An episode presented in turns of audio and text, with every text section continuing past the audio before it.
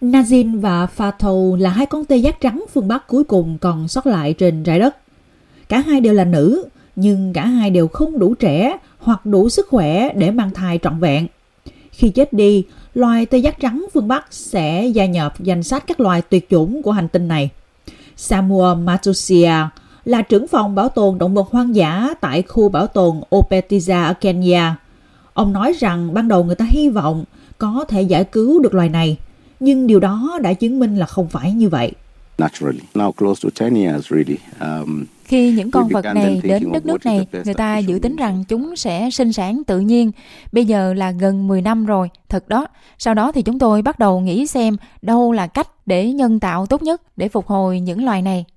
Một nhóm nhà khoa học quốc tế có tên BioRescue cho biết họ đã thấy kỹ thuật IVF, tức là thụ tinh trong ống nghiệm, có thể cứu loài tê giác trắng phương Bắc khỏi bị tuyệt chủng. Trong một báo cáo các nhà khoa học đưa ra, một con tê giác trắng phương Nam đang mang phôi thai một con tê giác trắng phương Bắc. Giáo sư Thomas Heilbrand là người đứng đầu dự án này. Bây giờ chúng tôi có bằng chứng rõ ràng rằng một phôi thai được đông lạnh rồi rã đông được tạo ra trong ống nghiệm để có thể tạo ra sự sống mới.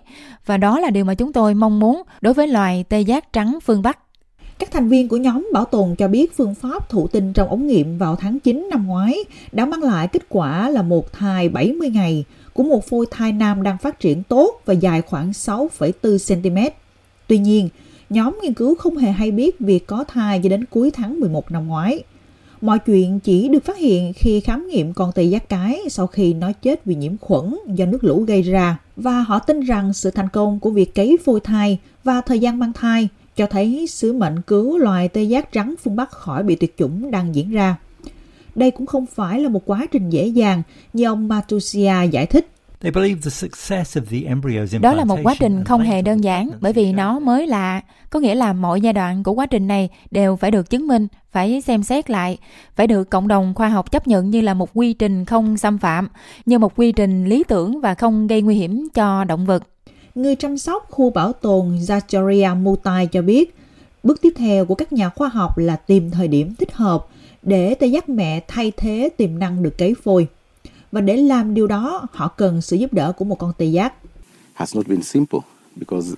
Chúng tôi muốn làm điều đó một cách tự nhiên nhất có thể, bởi vì đối với những loài mang thai hộ, chúng tôi không muốn tiêm nội tiết tố cho chúng. Nó có thể gây ra một số vấn đề, vì vậy chúng tôi phải thực hiện phẫu thuật thắt ống dẫn tinh cho một con tê giác trắng miền Nam để khiến cho nó hoạt động như là một cách giao phối.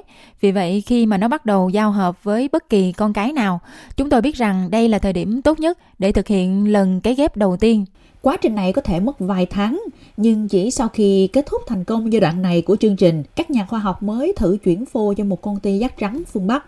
Ở giai đoạn này, tập đoàn BioRescue hy vọng rằng họ sẽ mở đường cho chú tê giác trắng phương Bắc đầu tiên được sinh ra bằng phương pháp sinh sản nhân tạo. Mặc dù tê giác trắng phương Nam mang thai đến hạn sẽ sinh và đây là giống thuần chủng tê giác trắng phương Bắc, tuy nhiên hành vi của hai loài tê giác này lại khác nhau vì chúng đến từ các vùng khác nhau của các lục địa châu Phi. Giáo sư Harbrand cho biết, hai con tê giác trắng phương Bắc sẽ đóng vai trò quan trọng trong việc hòa nhập xã hội với thế hệ tê giác trẻ này. Tê giác con sẽ được nuôi dưỡng bằng sữa từ tê giác trắng phương Nam, nhưng nó sẽ dành phần lớn thời gian trong kế hoạch của chúng tôi với tê giác trắng phương Bắc để học cách trở thành tê giác trắng phương Bắc, bởi vì đó là một điều thực sự quan trọng, yếu tố sống sót trong bối cảnh Trung Phi, bởi vì tê giác trắng phương Nam sống trên thảo nguyên, một môi trường sống hoàn toàn khác với môi trường sống thực sự của loài tê giác trắng phương Bắc. Các nhà khoa học cũng cho biết đây là một nhiệm vụ lâu dài và khó khăn và còn một chặng đường dài phía trước, nhưng họ tin rằng mọi điều dẫn đến sẽ là một kết quả thành công. Và họ cũng tin rằng đây có thể là kế hoạch chi tiết để cứu những loài cực kỳ nguy hiểm khác.